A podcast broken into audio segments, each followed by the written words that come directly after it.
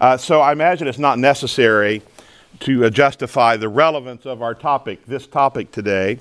The family is under withering attack almost everywhere in Western culture.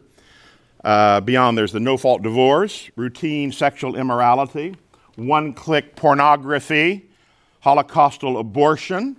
They have all plagued us in recent decades. But now, has more recently been added same sex marriage, transgenderism, gender reaffirmation surgery. Some social scientists predict the traditional family will simply disappear. Don't bet on it. The family is a creational norm, and as such, it's a vital part of the cosmic OS, the cosmic operating system, God's operating system for the universe. The family can be no more eliminated than gravity can be eliminated, though it can be assaulted, with results just as catastrophic as the attempt to violate the law of gravity. Since the family is a creational norm, a foundational component of the cosmos, that's where we need to begin. Uh, just as we discussed creational economics last year, we start with the family at creation this year. Why? Well, it's hard to grasp, but you should always begin at the beginning. For Christians, that's with creation. So, in this brief time, I'm going to uh, enumerate three creational truths, particularly relevant to the family. Then I'll mention four concrete contemporary assaults on the family and how the creational family has to combat those assaults.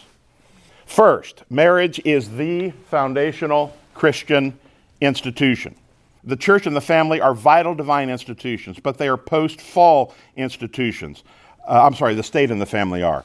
They are post fall institutions. Had there never been sin, there would never have been a state, and perhaps not even a church, at least not as we know it. The family is rooted in the creation order. It's not an inherent part of God's redemptive plan, though in a fallen world, God can and often does use it for that purpose. In other words, the family can lead us to the gospel, but the family is very good even apart from the gospel, and would have been very good apart from the gospel. Second, God created humanity in his own image, but he didn't create just one, a male or a female. A single individual wouldn't have fully reflected God's image. This is a very important theological truth I'm making. Man and woman both, in complement, extensively reflect God's image. A man alone or a woman alone can't fully display the image of God. In marriage, humanity most spectacularly images God. Adam must have Eve, Eve must have Adam. Together, they embody and exhibit the divine image as fully as a creature can. In the words of James B. DeYoung, God could have made a thousand males for Adam, yet he would not have fully achieved his own image and its internal diversity. Without that full orbed picture, his own being would have gone unknown and unknowable. Only a woman, not another man, could complete the divine design for humankind. Isn't that beautiful? We biblical Christians are sometimes accused of embracing the superiority of men. That charge is frankly and ironically false. If anything, we often recognize the superiority of women in many matters of life. I'm reminded of uh, the mother who asked her five year old daughter what she learned in Sunday school, and the young girl replied, Well, I learned that God made Adam and then looked him over and said, Hmm, I think I can do better than that. Women are often more faithful, more nurturing, more thoughtful, more creative, more insightful, more provident, and more sacrificial. We simply recognize that men are superior in a few specific ways risk taking, military combat, church eldership, physical athletics, and so forth. To argue against sexual egalitarianism, as we should, is not to argue for across the board superiority or inferiority. It's to argue for both superiority and inferiority for both men and women, one or the other, depending on the calling and the situation. Third, therefore, marriage is the creational default. Marriage is the creational default. Man and woman were created for marriage. God said it's not good for man to be alone. Now, those are some of the most staggering words in the Bible. Have you ever read things in the Bible and as you thought about them, you said, wait a minute, that is truly extraordinary. That's remarkable. Well, it's not good for man to be alone. But I mean, didn't Adam have God? He wasn't alone, was he? Well, in a distinct sense, he was. And I would say very boldly that God alone is not enough for the man. Men, you weren't made to be alone. You're not complete in yourself. You're missing an important part. That missing part is the woman. God calls her, we say in English, a help meet. Really means a worthy completer, a counterpart. You men, we men lack qualities, spiritual qualities, intellectual qualities, emotional qualities, physical, that a woman can give you, that she was made to give you. She provides for you what you lack in yourself. When Adam encountered Eve, and I love it was put this way by a noted theologian, when Adam encountered Eve, he quite literally met his match. His match. The woman completes the man. She gives him what he cannot have in himself. In an era that pits women against men, uh, that, that transforms them into rivals, wives are called to be the opposite of man's rival. She's called to be her husband's friend and companion, his closest friend and companion, in fact. But how has modern culture assaulted this creational order? Uh, many ways, but I'll, as I close here, I'll highlight four of them this morning. First is the reduction of sex from a creational fact to a cultural fact. The reduction of sex from a creational fact to a cultural fact. The theologian John Frame once said The creation is what God makes and culture is what we make. The problem comes when humans assume they are the original creators rather than the culture creators under his authority. Human sexuality is an example of creation, not culture. In this sense, sexuality is ontological. Don't you love these wonderful philosophical terms? By ontology, I mean being. Man was created as a sexual being. Sex isn't therefore a development of his ingenuity or his or her intellect or diligence or biological evolution. It's not a cultural or social, or social construction. Sex, sex, male or female, and there's no third option, is hardwired into humanity's very being. Man can no more replace his or her sex than he can alter his or her mind or conscience. Now, of course, humans can tamper with and diminish and heighten sex, mind, and conscience, and many other creational realities, right? After all, what's sin but a perversion of God's good creation?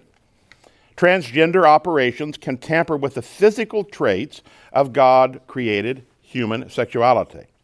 Just as man can efface but never erase the conscience, so he can modify sex bodily but not ontologically.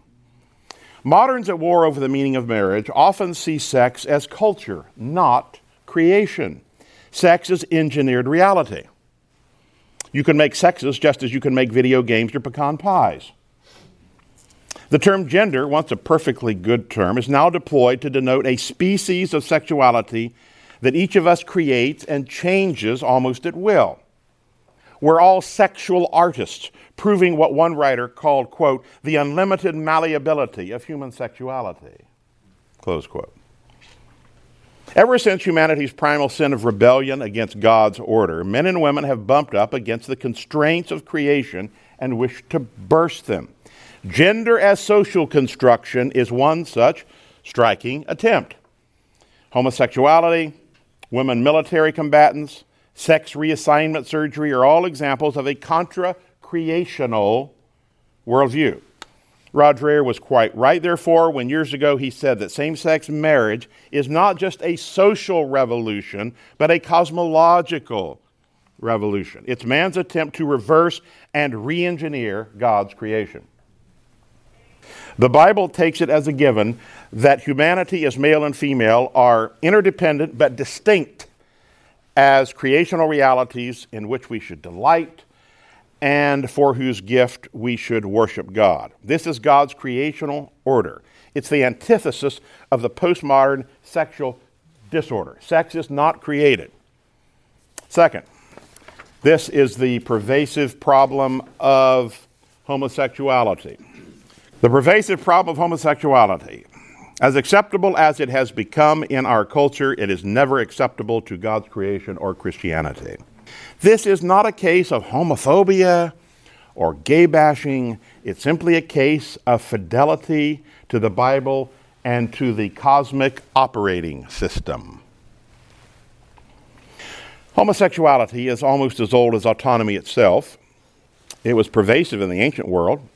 In Romans 1, the Apostle Paul describes homosexuality as the ultimate sin in the culture, at least in some sense. Now, interestingly, Paul doesn't argue that God will judge a society for homosexuality. Of course, he will. Rather, Paul ominously writes that the pervasiveness of homosexuality in a society is itself evidence of God's judgment. We probably should think about the implications of that, particularly as we sit here near San Francisco. Today, even the evangelical church has developed an ambivalence about homosexuality and such categories as same sex attraction. You've all heard of this? A friend of mine, uh, young man, godly young man, says, You know, I think we ought to change that to same sex lust. I said, Yeah, that's a good idea. When somebody says, Oh, our church believes it's okay for same sex attraction, say, Oh, you, so same sex lust is okay. That's basically what we're talking about. One fact is abundantly clear. Always and everywhere in the Bible, when homosexuality is mentioned, always and everywhere it is depicted as sinful, even reprehensible. It's not the misuse of homosexuality that the Bible forbids, but homosexuality itself. You ever notice in the Bible there's a long list of specific prohibitions about what we call heterosexuality, man and woman sexuality? Oh, long, huge list of prohibitions. There's not a long list of prohibitions relating to homosexuality. You know why? Because there's no situation whatsoever in which it would be permissible. None. When today's church leaders invite, uh, accept rather, or soft pedal homosexuality, they invite God's hot displeasure. Greg L. Bahnsen writes Certainly, disciples of Jesus Christ and the overseers in his church should be far removed from any attempt and teaching that consents to homosexuality or effaces its sinful character. However, modern churchmen have instead, he writes, learned to mirror the trends of the world. We would soberly conclude that modern society, as well as the modern church, are both dangerously close to divine retribution as they continue to tolerate and approve of homosexuality. Gay liberation, he writes, is symptomatic of a culture abandoned by God to destruction and a church provoking the Lord with abomination. Greg Bahnsen was not known for timidity, but he's right. Western civilization was heavily influenced by this holy verdict and by Christianity, and therefore homosexuality was bottled up at the social margins. As Christian culture has begun to wane, however, homosexuality broke the bottle, at first slowly and now rapidly. It's remarkable that such a small percentage of the population commands such a prominence and increasing respect. But once Western culture crashed God's gracious sexual barriers and sexual autonomy gained free reign, there have been no impediments to cultural homosexualization. A critical turning point was in the 19th century and the invention of the very terms homosexual and heterosexual. Now, did you know that? Did you know that these terms are fairly recent historically? Uh, the fact that we even use these terms today, and it seems we must use them, signals a victory for sexual autonomy. These expressions assume that human sexuality is an orientation or an identity. That is, it's a way of being human, often chosen rather than rooted in human ontology itself in many cases. To be homosexual is to be oriented toward a desire of the same sex. To be homo- heterosexual is to be oriented toward desire for the opposite sex. Each is an identity that one uh, is either or adopts in addition to his or her humanity. This identity eventually occupied such a prominent place in the individual life that it colored and governed everything else. Everything is seen through this lens of either homosexuality or heterosexuality. Now, this approach is radically different from the Bible. God made humanity as either man or woman. Full stop. There is no orientation or identity. There's only male or female. It's man and woman's relation to God that shapes everything else, not their sexuality, though, of course, it is very important. Third, There is the cultural problem of what I like to call, here's a nice sophisticated expression, but I'll explain it hedonic infertility. Hedonic infertility. Well, what's that? Hedonism is broadly defined as the doctrine that pleasure or happiness is the sole or chief good in life. Hedonic infertility is the pursuit of pleasure and happiness to the intentional exclusion of children and childbearing. A Time cover story of the child free life, I have it right at my house in my library, appeared nine years ago. And if uh, uh, uh, its sequel appeared today, the account would be even more ominous. The article marshaled statistics that the rise in intentional childlessness is, quote, both dramatic and in the scope of our history, quite sudden. In the early 70s, one in 10 U.S. women were, was childless. By 2013, the number was down to one in five. I haven't seen numbers and statistics since then. There are several reasons for this intentional childlessness, but the main problem, according to Time, is that children are an impediment to the fulfilled life, where fulfillment is increasingly defined as radical individual autonomy. Hedonism is the philosophy of living life for pleasure, right? So, hedonic infertility is its subset, comprised of those women and men for whom children are a crimp on the pleasure consumed life.